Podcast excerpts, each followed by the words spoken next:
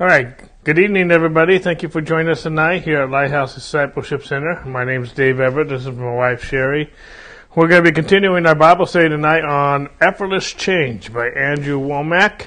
And we are still in chapter 1. Uh, we're towards the end. Uh, under the section heading, How Long? The title of this chapter is It Begins on the Inside.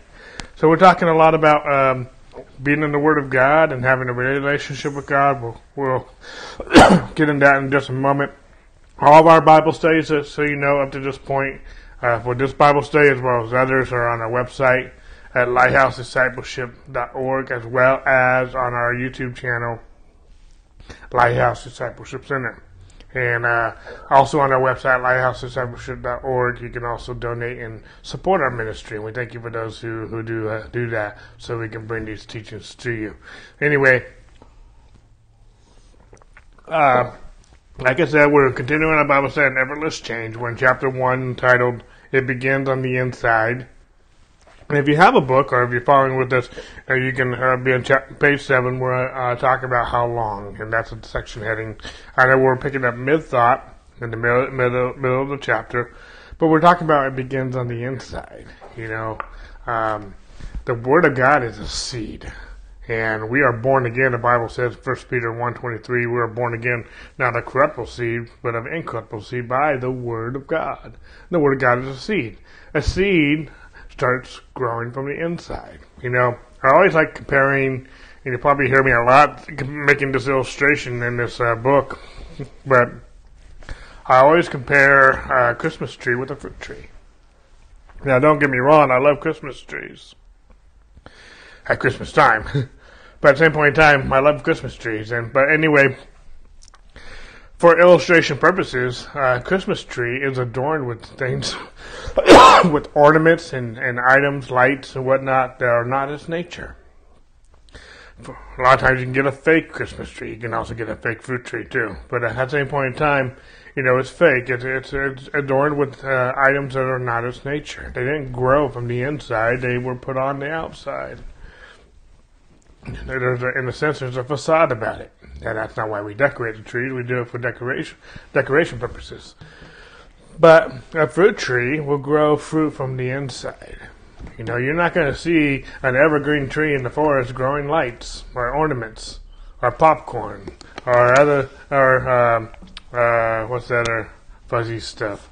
Um, the flocking. That, well, that flocking too. You're going to see real snow, but uh, uh, not tassel, but uh, the garland? Uh, tinsel. The, oh, tinsel. Uh, I think tinsel is the right word. Yeah. Garland, uh, you know. Anyway, the point is, we will uh, see it adorned with things that are not its nature. Now, it begins with the inside. You know, the Bible, you know, I believe right living begins with right thinking. As a man thinketh, so is he. And how are we thinking? Are we thinking who we are in the flesh, or are we thinking who we are in our born again nature? Uh, because our born again nature is not flesh.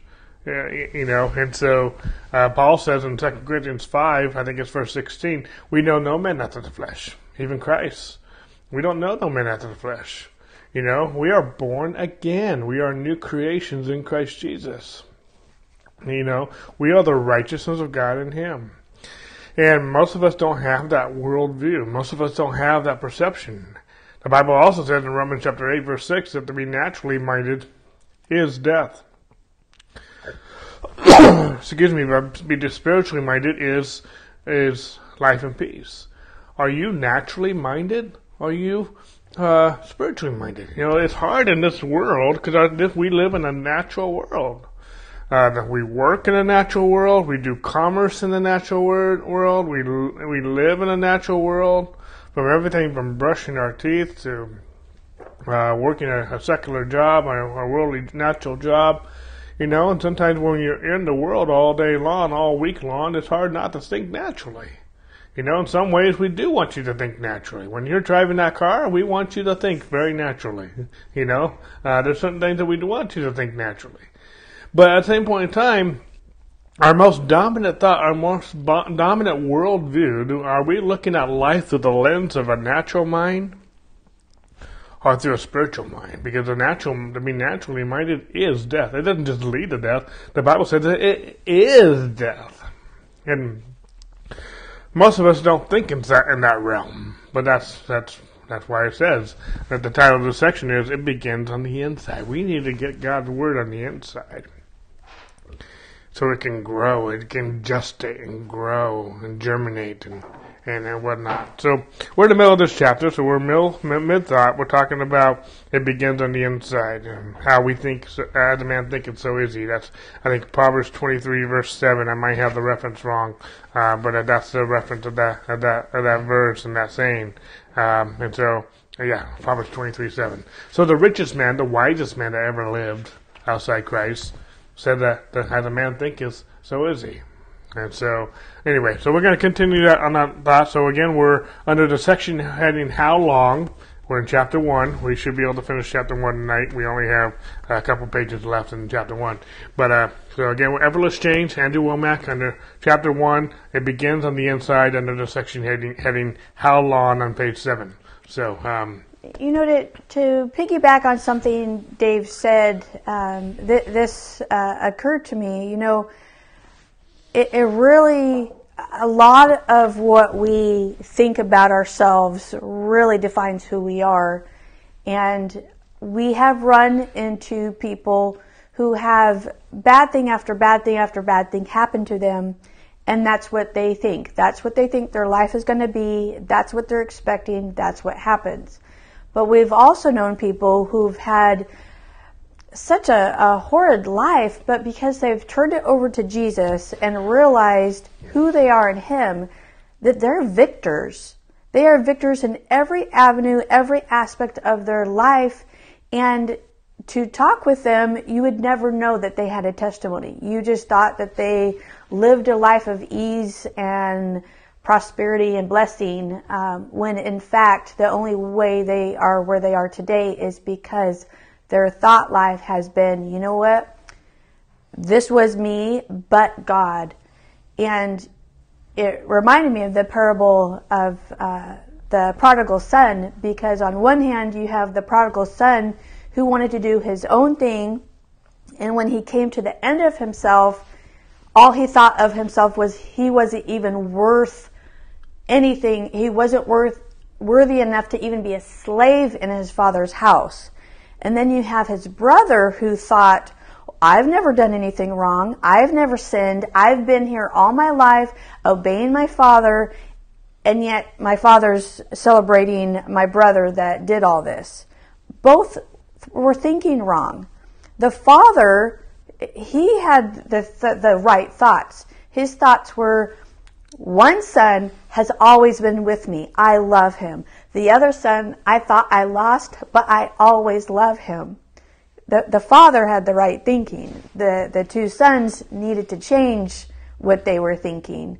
Um, but let's get into uh, and hear what Andrew has to say.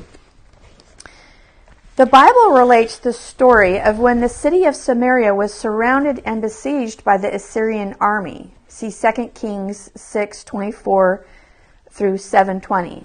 The Samaritans were starving to the extent that they were eating their own children.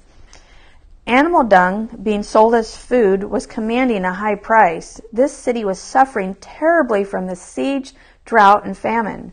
The people were just about to be completely destroyed, yet they couldn't do anything about it because the Syrians had Samaria completely surrounded. Four lepers sat at the gate of Samaria. As they talked to each other, they said, how long are we going to sit here? Until we die? If we stay here, we'll die. If we go into the city, the famine will destroy us. Let's go out to the Syrians. If they kill us, we're just going to die here anyway. We don't have anything to lose. Perhaps they'll show us mercy. 2 Kings 7 3 and 4. So these four lepers got up and went into the Syrian camp. It turned out that the Lord had already been there. He had caused the Syrians to hear a noise.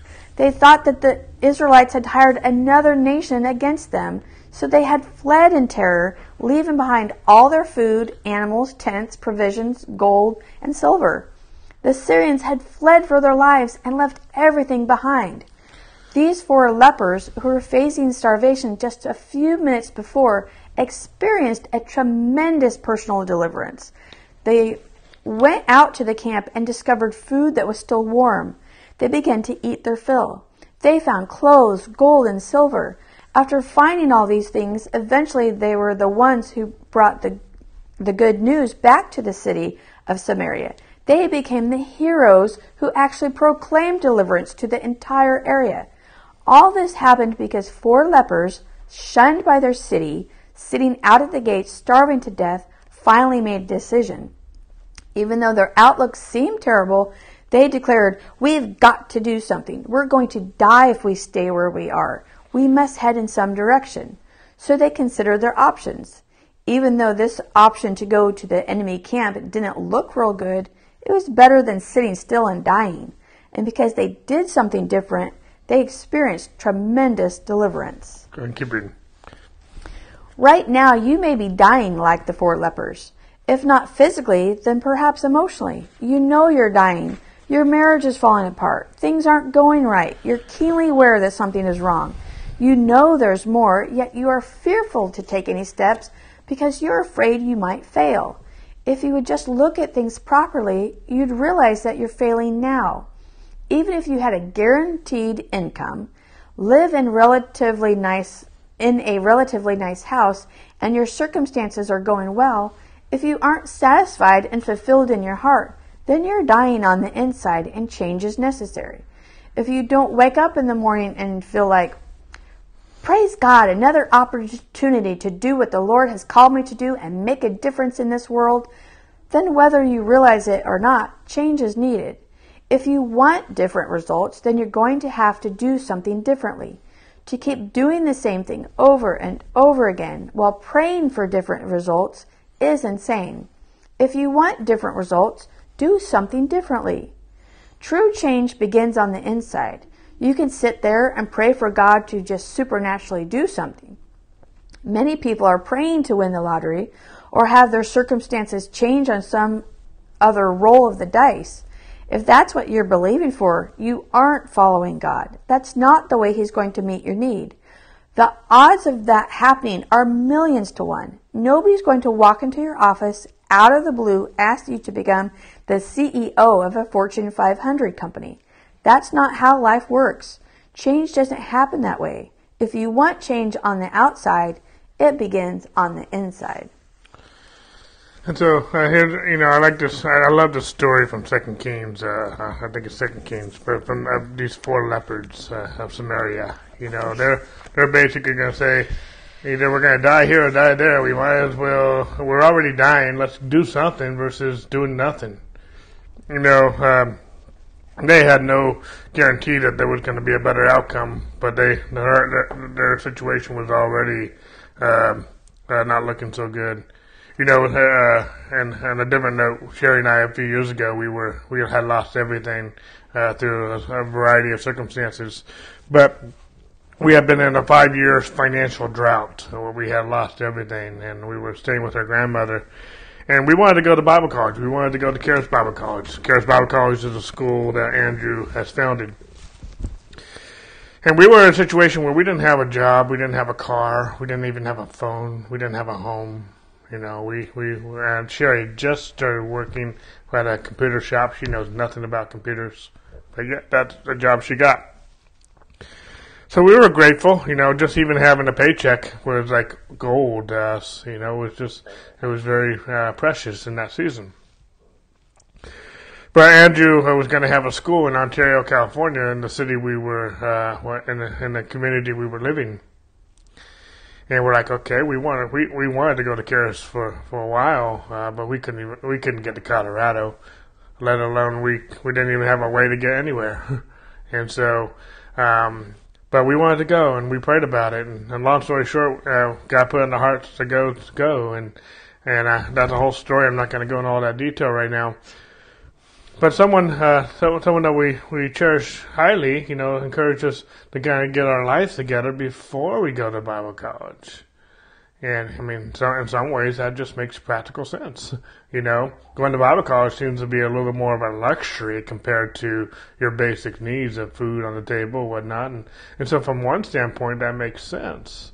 Uh, but I'm already like, you know, God tells me to go to Bible college I've been waiting five years from a word for God. And if God tells me to try something, I'm, I said, I'm already on the bottom. I can't fall any further. I've been I've been camping out on the bottom for five years, and God gives me a word that this is the door I'm supposed to open. I'm gonna I'm gonna t- take a chance going in this door, even though I I could lose everything. But how can I lose everything when I already lost everything? I lost everything five years ago, and so I, I you know I can't I'm gonna if I get a, a word I'm gonna try it. If I fail, well I didn't lose any ground because I'm already on the bottom. That's the way I was thinking. Anyway, uh, we did so. We went to an open house uh, that they had. We had to borrow a car to get there. had to borrow the car anyway to take her to work. and uh, anyway, it just uh, and then God told me to go to a toy store. Now, I mean, I'm at the time I'm in my 40s, and you know, I don't go to toy stores, and I don't. We didn't. We don't do any. We didn't do any shopping in those days because we didn't have any money. I'm not gonna I'm not gonna uh, play with my mind over a toy when I don't even have money to put food on the table. Anyway, I, I didn't even get my second foot in the door, and I, I heard my name, and I got a job. I've been trying to get a job for five years. I was with 37 temp, temp agencies. I couldn't even get an interview anywhere. I, it wasn't like I wasn't trying. I was trying anywhere from Taco Bell to uh, McDonald's to to anything. I was looking for work uh, for five years. And within an hour, uh, actually, I back up on the testimony. When we were at this open house, we signed up. We we registered. We had a little bit of money. We were going to put that towards getting a new a new phone. We thought that just sounded logical. We needed a phone. We didn't have any phone. But we put that towards a, a, a registering for Bible college instead. That just sounded totally backwards, you know. But uh, uh, God told us that we felt the Lord tell us to sign up full time, not part time, full time, not just one, but both of us. And uh, and we took a step of faith. And uh, within an hour of registering, I got a job. I've been trying to get a job for five years. And slowly but surely, uh, we got. Uh, I was able to start my bookkeeping business back up again. I got 11 clients. I didn't have any clients before. Uh, now I had 11 clients. And before, but surely, we, we got a, we, we finally got a home. And then we got the, uh, you know, another home. During that season, we had three or four vehicles donated to us, no, donated to us for free. Um, you know, just, we even had one person just put the pink slip right in the offering plate and signed it right over to us, you know. And so we, we, there were some other stories I could tell. Uh, we paid our tuition. We were never late. Uh, we even helped pay some other people's tuitions. Uh, we came out, and now we're doing better than we've ever been, we've ever done, been doing before. And it all started with it was kind of like these four lepers in one sense. The story was totally different, but we're like we're already on the bottom. You know, we're gonna we get a word from God. We're gonna trust God, and we're gonna ask Him to do that just something funny um, on one of the car stories. You know, we're we weren't given brand new cars. Um, no. They they each each one had had issues. Each one maybe a little bit better than the others. The first one we were given. Um, their mechanic said this car will maybe last, I think, six months or so, somewhere there. It wasn't very long. And we spoke over that car. We said, no, you will get us through two years of Bible college. And it got us almost to the end of two years of Bible college. Uh, so that's why I was laughing when Dave told that story.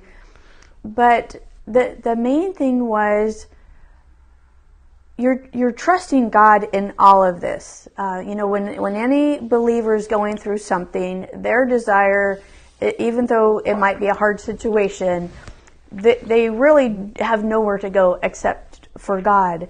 And in in that time, um, that that that first open house, the director at the time had uh, preached from Psalm 37, 4 and 5. Delight yourself in the Lord, and He shall give you the desires of your heart. Commit your way to Him. Trust also in Him, and He shall bring it to pass. And I know Dave and I can get going on that teaching because it, it really ministered to us. Um, but my my point being, you know, in this effortless change, you know, these lepers that Andrew brought out uh, in in Second Kings, they didn't have necessarily a desire like, oh, I'm going to get uh, whole and healthy again. Uh, I have a desire for a job. I have a desire for family, whatever. Their desire actually turned out, I want to live, but if I have to choose between how I'm going to die, let's get it over with. I really believe God led them to come to the end of themselves to say, we got to do something. Whether we go here and die or go to the enemy and get put out of our misery or put into chains, at least put into chains uh, in bondage, maybe they'll give us some food to survive. You know, there's all these thoughts, I'm sure, are going through their heads. But they made that step of faith. We got to do something. And, you know, Dave's and mine's story, we, we, we took some steps of faith. You know, yet granted, ours wasn't a do or die thing like these lepers. Uh, we didn't have anywhere to go because Dave said we're, like Dave said, we're already at the bottom of, you know, we don't have a, a lot of options here. But we knew going to Bible college was a desire from God. We both wanted to go. It was, I mean, we both wanted it more than food on the table. We just wanted more of whatever God had for us. And God helped us put, you know how horses wear blinders where they could only see forward in one direction so they don't get sidetracked by whatever else is going on? In a sense, it was kind of like God put blinders on so we could only trust in Him and let Him lead us to where we needed to to to go. And you know, it's it's a wonderful thing when you put all your trust in God. Um, you know that the effortless change just just happens. Um, yes, you can trust very specifically for God to do something. Um, but when you realize who you are in Christ and what Christ has done for you, that He's the one that did it, and, and that's that's just you're just banking everything on Him. That's when that's when you see this this ha- change happening. Know, and then then the, the second part of this, you know, is they just realize they got to do something, and that you know, um, God's our source. We we we understand that. We're going to be talking more about that throughout the study. But, you know, God, waiting on God, praying for God to do something doesn't make us passive where we're just doing nothing. There's some people, they need to get off their hiney and, and get, get busy doing something. Even if you can't get a job, find volunteer work, do something. He says he will bless the work of your hands.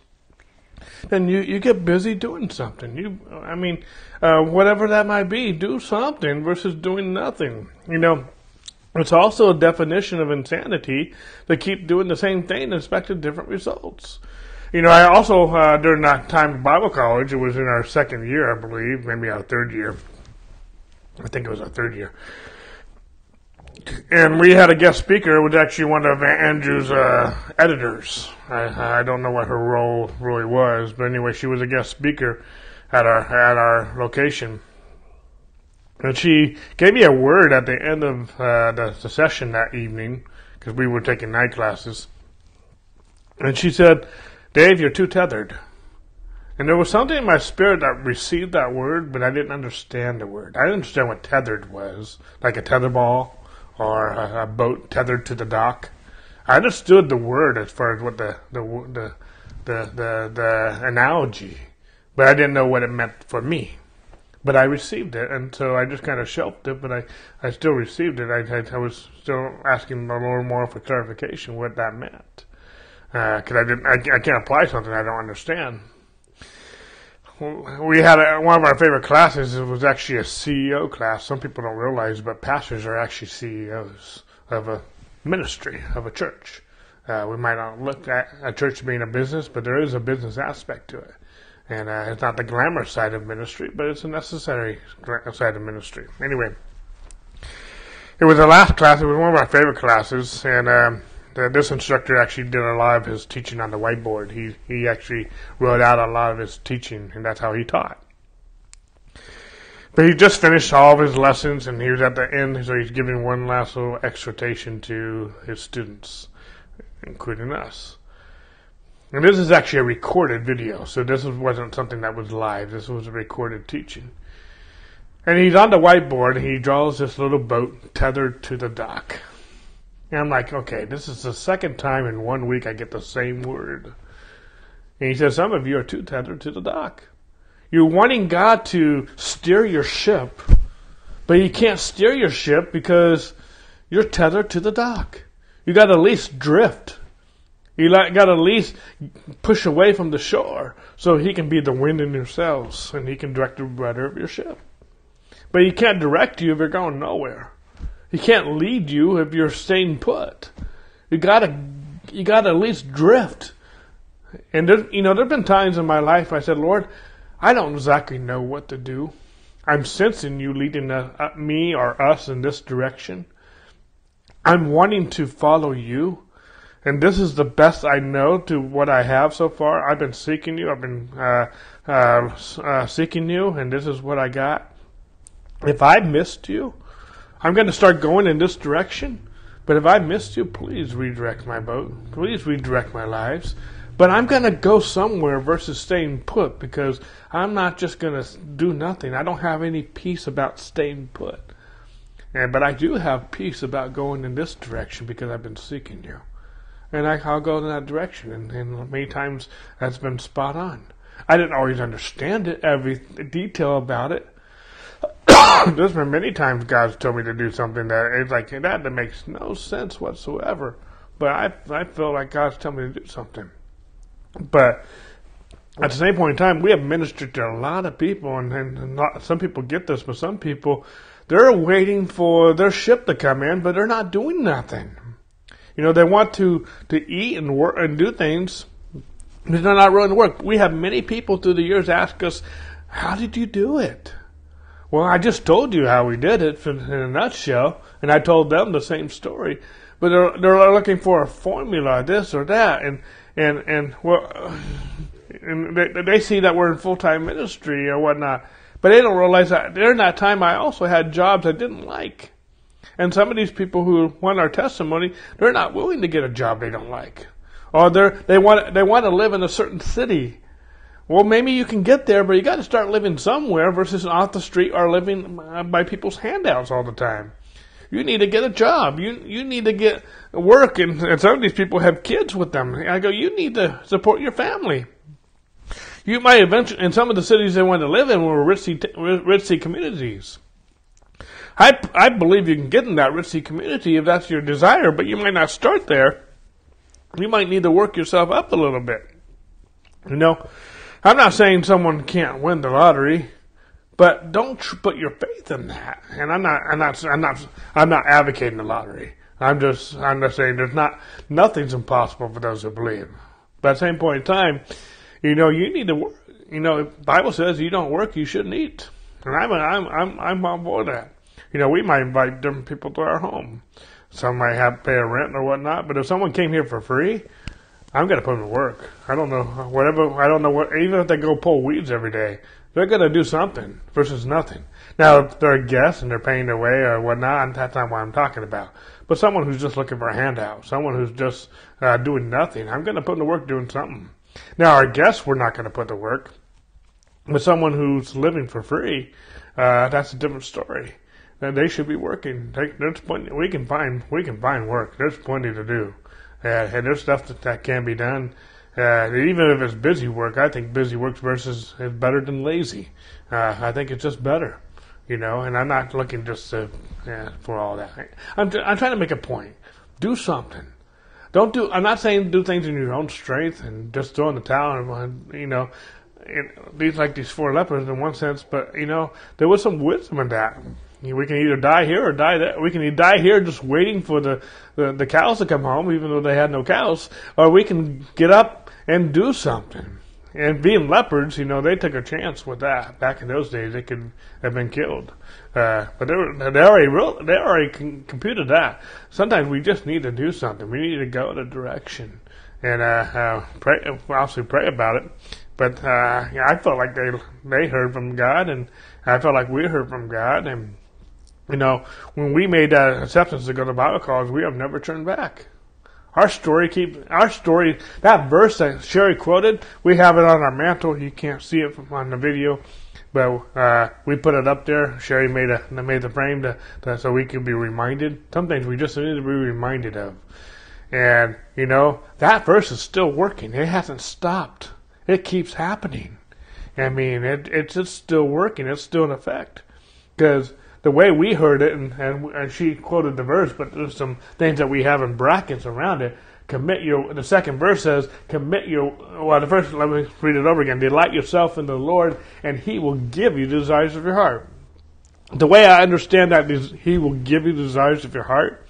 Not only can He fulfill the desires of your heart, but He's the one that conceived those desires in your heart to begin with. I believe God conceived in our heart to go to Bible college. We had a desire. The devil didn't give us a desire to go to Bible college. you know, our flesh, I don't believe, gave us a desire to go to Bible college. I understand some people might like that. I believe if someone, if something is leading you, giving you a desire to do something for God, I believe it's God. You know, uh, and, but but the verse goes on. The second verse goes, "Commit your way to Him." With those desires. Trust also in Him with those desires, and He, not you, will bring those desires to pass. And that's the way we heard it. Uh, some of those brackets, those desires, are things that we've added because that's the way we heard it that day. And it says, commit your way to Him. Well, in, in, in our situation, we, the, the thing that God gave us a desire to do was to go to Bible college. So we committed our way to go to Bible college trusting Him and going to Bible college that He knows what knows what He's doing and He will bring it to pass. You know, and so we just trusted Him.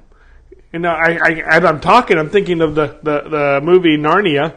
Uh, Prince Caspian, where Lucy trusted Aslan, where everyone else was trusting their own uh, uh, own idea, and she left the war to go find Aslan, and she ended up being the one. They were going to lose this battle if it wasn't for Aslan, if it wasn't for Lucy's faith in Aslan. And here's this, the youngest of the of the four children, but she came back with the uh, with the with the answer that became the victory, and how they won it. They won that battle supernaturally, not naturally. And so, as she committed her way to Aslan, who was a character for God, uh, trusted Aslan. Aslan brought the desire to pass, which was victory. And so, you know, tr- you'll, you, if I'm going to fail, I want to fail trusting God. But this goes back. What does it have to do with it? Starts with the inside. It starts with the way you think. These four lepers, it started in the way they think. They started on the inside. You know, uh, if you keep thinking poor me, poor me, poor me, and you're not willing to, to get up and do something, then, then you know, uh, then I, I kind of agree, poor you. But you know, let's do something. It start, you know, the, the, this whole idea of us going, going about it started with the inside. We made a decision to, to trust God and go to Bible college. I'm not saying every decision is, I think some of our decisions are a step of faith, and sometimes they're a leap of faith. But I believe if we're seeking God, if we commit our way to Him, trusting Him, He will bring the pass. He said He would. And God honors His word above His name. And so we can trust God. If I'm going to fail, I'm going to fail trusting God. You know, it's His name on the line, not mine. You know, he says his he will bless the work of my hands. You know, there's a verse in Psalm 90, verse 17. His beauty, the beauty of the Lord is upon us, and he will establish the work of our hands. Yes, he will establish the work of our hands for us. It's his beauty that establishes us not his ugliness. He doesn't have ugliness, but it's his beauty that establishes the work of our hands. He can't establish the work of your hands if you're not working. Do something. Go somewhere. Go in a direction. You know, uh, I know there's COVID. I know there's different things. I understand the circumstance. Get a direction from God and go for it. Do it. I know God has not called you or anybody to do nothing. Now, I'm not saying that there's not times where you know, in Israel when they were in battle, sometimes God says, "Stand still. This is this is my battle. Stand still and see the salvation of God." I understand that part. But just because you're standing still, waiting on God, doesn't mean you're just passively being a couch potato. We're just waiting for the, the watching the grass grow. You're busy. You're doing stuff. You're trusting Him. You can't bring the answer. You can't end the battle, but you can do something. You can serve. You can you can be doing something. You know, uh, during this time when we when we didn't have jobs, you know, Dave and I wanted to tithe, but we had no money, and you know, I, I've heard some people say, "Well, you can always tithe." Well, there's a problem when my wallet is empty. I'm not sure how to tithe on empty wallet. But we always went to church, even if we had to walk, and we we tithed with our time. We volunteered any way we could, whether it be uh, cleaning the church, ushering, greeting, you know, wherever the the pastor needed help. Um, sometimes they had food banks who would help pass out food. Um, and we were the ones who needed food, but we wanted to give back to God, so we served our local church. You know, pastors, they have a lot of responsibilities on themselves. Uh, they have a lot of people, a lot of sheep coming to them to to be ministered to, and so sometimes the weight on pastors' shoulders is pretty heavy. So one of the ways that we wanted to do was we were going to encourage any pastor, uh, wherever, whatever church it was. And uh, for the most part, the different churches that we went to, we were able to do that. And this isn't to pat ourselves on the back. It's just to show there's, there's always something you can do, even if you don't have the means to do it. We also couldn't pay my grandma rent but we took over chores so she wouldn't have to, to clean a lot of the house. Uh, we took over uh, totally doing a lot of the yard work. You know, the gardeners would come and do basic, but there's stuff, there was stuff in her backyard that hadn't been touched for like 20 years. Um, and so we like trimmed bushes, uh, we did uh, weed pulling, you know, whatever it was to to get her her yard cleaned up. The, just that the heavy work in the in the backyard. You know, we took down an old chicken pen that she used to have chickens in that was no longer used. I mean, there was a lot of stuff like that. Um, Dave's good at organizing, so we cleaned out and organized her garage. I mean, we just did what we could to be able to, to give back as well as obviously occupying our time on looking for work. And you know, Dave was right. We we both I I can't even count how many job applications we filled out over and over and over and over again for anything we could remotely do that was legal. I mean, you would think that you could easily get a job, say at McDonald's or, or Walmart, because it seems like those are you know jobs that seem to be you know easy to get hired with, but nobody would even look at us uh, or nobody would respond to us. So I, I mean, we didn't just do one application, wait to see if we heard back. We just kept hey, here's an application, here's an application. I mean, we just, we kept at it because we knew we, we both needed jobs. Um, but we also knew, you know, part of the desire uh, for us to move forward was indeed God gave us a, a desire to work. Because us sitting and twiddling our thumbs watching grass grow, as, as Dave mentioned, that's not us. That, and that's not from God. You know, he, he does tell us to occupy the time till he comes. He does say if you don't work, you don't eat. You know, there's a lot of verses uh, to go off on. But but the main thing is our minds did have to change. We could have very easily got in a funk, got depressed, and we did have some bad days, but those were few and far between because we set our mind on what God wanted from us. What does God, how does God see the situation? This verse that God gave us, we are standing on. And like Dave said, God honors his word above his name. You know, and I know there's different seasons of life. You know, some people, where you're hearing our story, maybe you have a handicap, maybe you're retired, and then there's some different stories. But you can still do something. You can even get start encouraging people on Facebook. You can encourage people on uh, all kinds of social media, on the phone, write people letters. There's things you can do uh, that can actually, you can actually save someone's life by doing some of that stuff. You know, uh, you can actually there's there's all kinds of stuff you can do. Uh, you know, even you know we were always I, we're not retired yet, but we've always been. Sherry's worked a lot with caregiving, a lot, a lot with the elderly, and you know the the elderly that kept themselves busy lived longer. you know, uh, keeping their mind occupied and their muscles and everything else. You know, we actually we had an old neighbor that uh, uh, in, in assisted living now. We actually just went out today and took him for a drive just to get out of the the, the, the place, and we just took him for a drive for an hour. You know, he's been uh, not only did he have to move to assisted living, but once he got there, they went on lockdown because of COVID. You know, I don't know about you, but I can handle that very well, uh, being locked down, and so you know, he, one of his favorite things today says, it's nice seeing, seeing, the, the seeing the real world, you know? So we just took him on a nice little drive with the sunroof open and, you know, and, you know, the, breathing that California air, you know, which is not always so good, but we live close to the beach, so it's not too bad, you know, and, and there's things we can do, you know, uh, uh, we have a car, let's use it for God's glory. You know, we, we need it for other things, you know. But there's things you can do, and go, I like how Sherry bring it back. You know, it all starts with the inside. Think, start thinking, what can I do? You know, and I'm just taking one aspect of life. There's other things that we can talk about.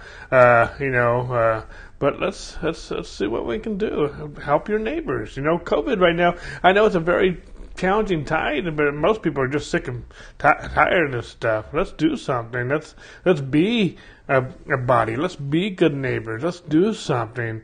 Uh, you know, uh, I don't know exactly all your needs are, but you know, it just uh, uh, there's things we can do, uh, but it starts with right thinking.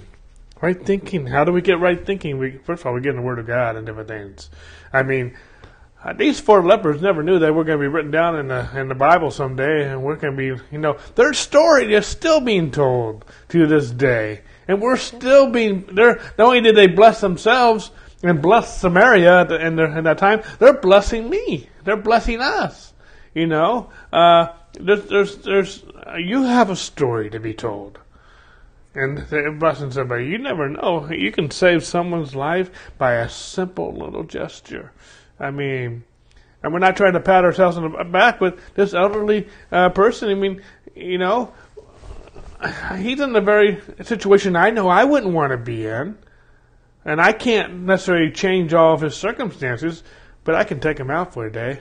You know, I took him out golfing uh, a few weeks ago, whatnot. But there's things that we can do, and so and so that's what uh, let's do those things. And you know, I used to caregive for years, and I met some of my clients uh, who really made an impact on me. You know, uh, as Dave was was uh, speaking, I, I, thought of this one lady. She could physically barely make it from her bedroom to the living room. Physically, she just was. It was it was hard for her. But her testimony that touched me was she was in God's Word every day she could not get enough of God's Word, and her testimony to me was her parents taught her to love God's Word, and she has loved God's Word all her life and passed that on to her kids.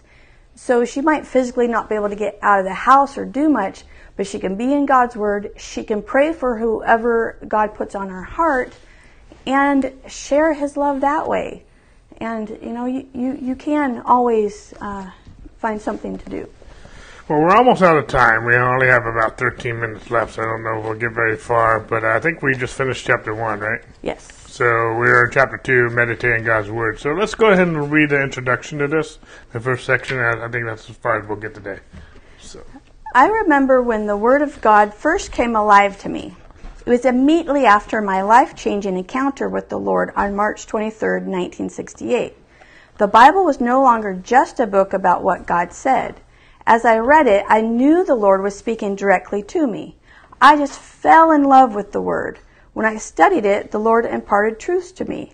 I could tell that change was happening in my life. I remember one instance when the Lord spoke to me and gave me a vision of what He wanted to do through me. He had already impacted my life, and I felt called to the ministry. I was in my bedroom at home and still single at the time. I saw in my heart some of the things that God wanted to do in my life. While kneeling down beside my bed and praying with my Bible open in front of me, I was just overwhelmed when I thought about seeing blind eyes opened, deaf ears hearing, people raised from the dead, all kinds of miracles. I knew that God had called me to teach His Word and that people's lives would be changed. As an 18 year old young man, I was praying over all these things. Then I remembered having a kind of vision of many different things happening including me ministering to people on television, just like I do now. I saw these things and I knew they were going to happen. Yet I was an introvert. I couldn't even look at a person in the face and talk to them. How was an introverted hick from Texas ever going to be on radio or television? I surely wouldn't have chosen me for that responsibility. The, the, title of chapter two is talking about meditating God's word, and we're just barely tapping into this. We're gonna we'll, we'll look at this starting a little bit more next week. Uh, but you know, uh, I'm not. We'll probably even reread what we just read. But I'm just thinking of the cha- uh, title of the chapter, "Meditating God's Word." You know, meditate. You know, we all do it all the time. We might not always meditate on God's Word, but when we worry about stuff, when we mull things over, you know, meditates uh, means to.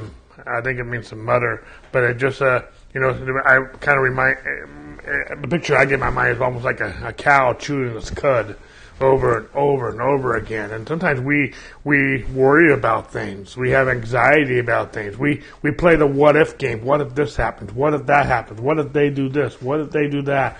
And are we are a conversation we had that went well or didn't go well? We might be replaying that conversation or that, that action or that event over and over again. That's meditating, and we can meditate on God's word.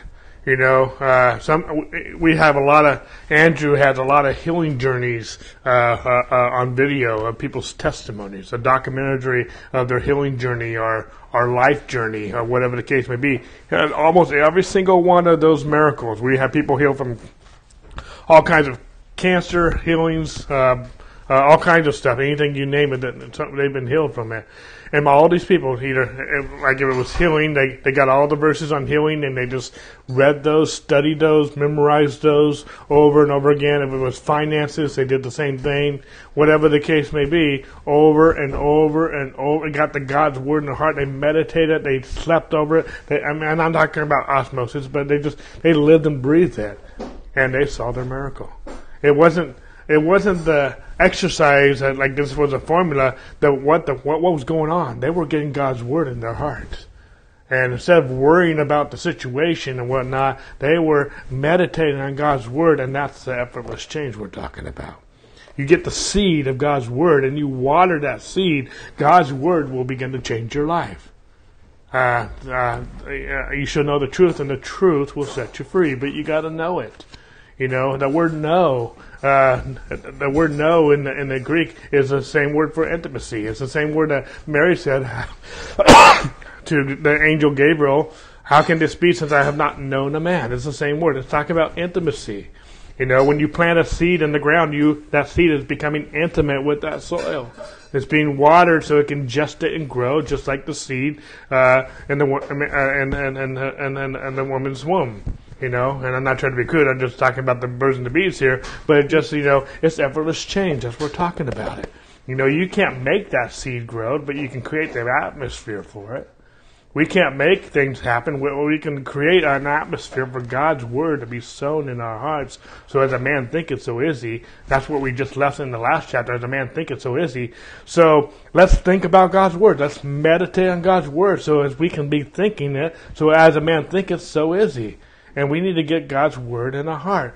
So many of us have other things in our heart, other words, things that we're hearing on social media. There's a lot going on in our news today. I think we need to be up to speed on some things.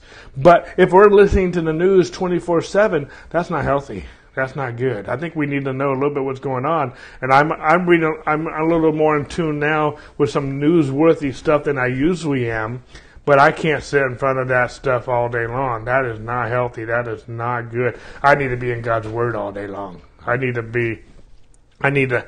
I need my medicine. I need to be in God's Word more than that needs to be my dominant thought. I'm not saying that we need to be so absent minded we have no clue what's going on in our world. At the same point in time, that's not going to dominate my thinking. I need God's word to dominate my thinking. I know, I know some people they get have a medical thing. They they'll, they'll, read they'll read up everything about that disease or that symptom or the, that injury. They'll read every medical book they they know. You know, I'm not so for that. I don't want all that information in, in my system. I want God. What, what does God say about the situation? Uh, you know, I want that to be my most dominant thought. I'm not saying we have to be totally ignorant and not read some things and have some some uh, natural knowledge in that regard. But what are we meditating on? Are we going to meditate everything the doctor said, or everything this person said, or everything that the news is saying? Or are we going to meditate what God's saying? I'm not saying we can't know some things. If you're working every day, you're going to need to know some things at whatever job you're working. You're going to need. We need to know things to operate in this world. There needs to be communication. Without communication, there is no relationship. But at the same point in time, what's the most dominant thing that we're meditating? What's the most dominant thing that we're mowing over like a cow, cow chewing its cud? Anything you want to share, Sherry? No, but I, I agree with everything that Dave's saying because, I mean, I can point the fingers at me on things uh, in my past that I have just dwelt on and stewed over and let uh, get to me.